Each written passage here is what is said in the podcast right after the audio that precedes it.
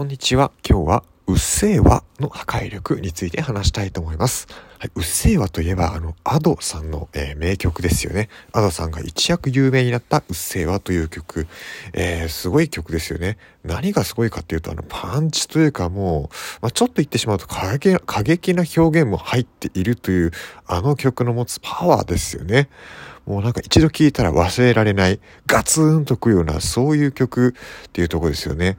で、あの、まあ、いろんな人にその破壊力、凄さが伝わって一躍有名になってしまったわけですけども、初めてラジオ個人が考えるその破壊力、まあ、元気の源とでも言うんですかね。そういうものがあるんじゃないかなと思っているんです。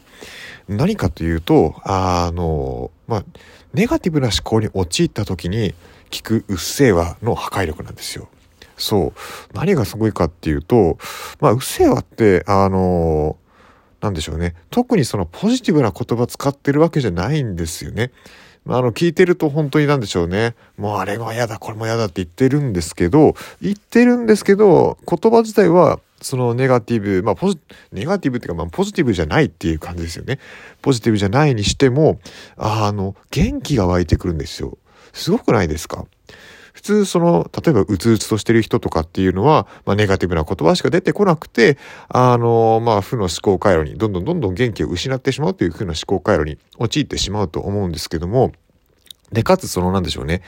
えー、ね、うつうつとした人って無理にポジティブな言葉使えないんですよね。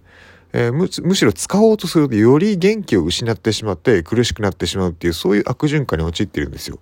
だからこそそういったうつうつとした人がこの Ado さんのうっせぇわという曲を聴くと、あの、無理なく元気が湧いてくるっていうふうに思うんですよね。まあ、一個人の意見なんですけども、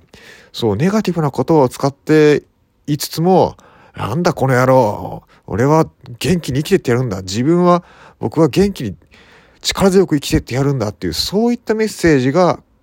込められてるんじゃないかなっていうふうに、えー、私個人は感じるんですね。うっせぇわって言いながら、うっせぇわって言葉自体も本当に、まあポジティブじゃないですよね。でも、そこに込められた気持ちは、あの、力強い生き様。こ、何くそ自分の生き様を生きてってやるぜ負けずに生きてってやるぜっていう、そういった気持ちがすごい込められているというふうに感じました。現にですね、始めたラジオも元気がない時に、えー、アドさんのうっせぇわを聞いてみて、まあですね、人によってはちょっと汚い言葉を使ってるかなっていうふうに言われてしまったこともあったんですけども、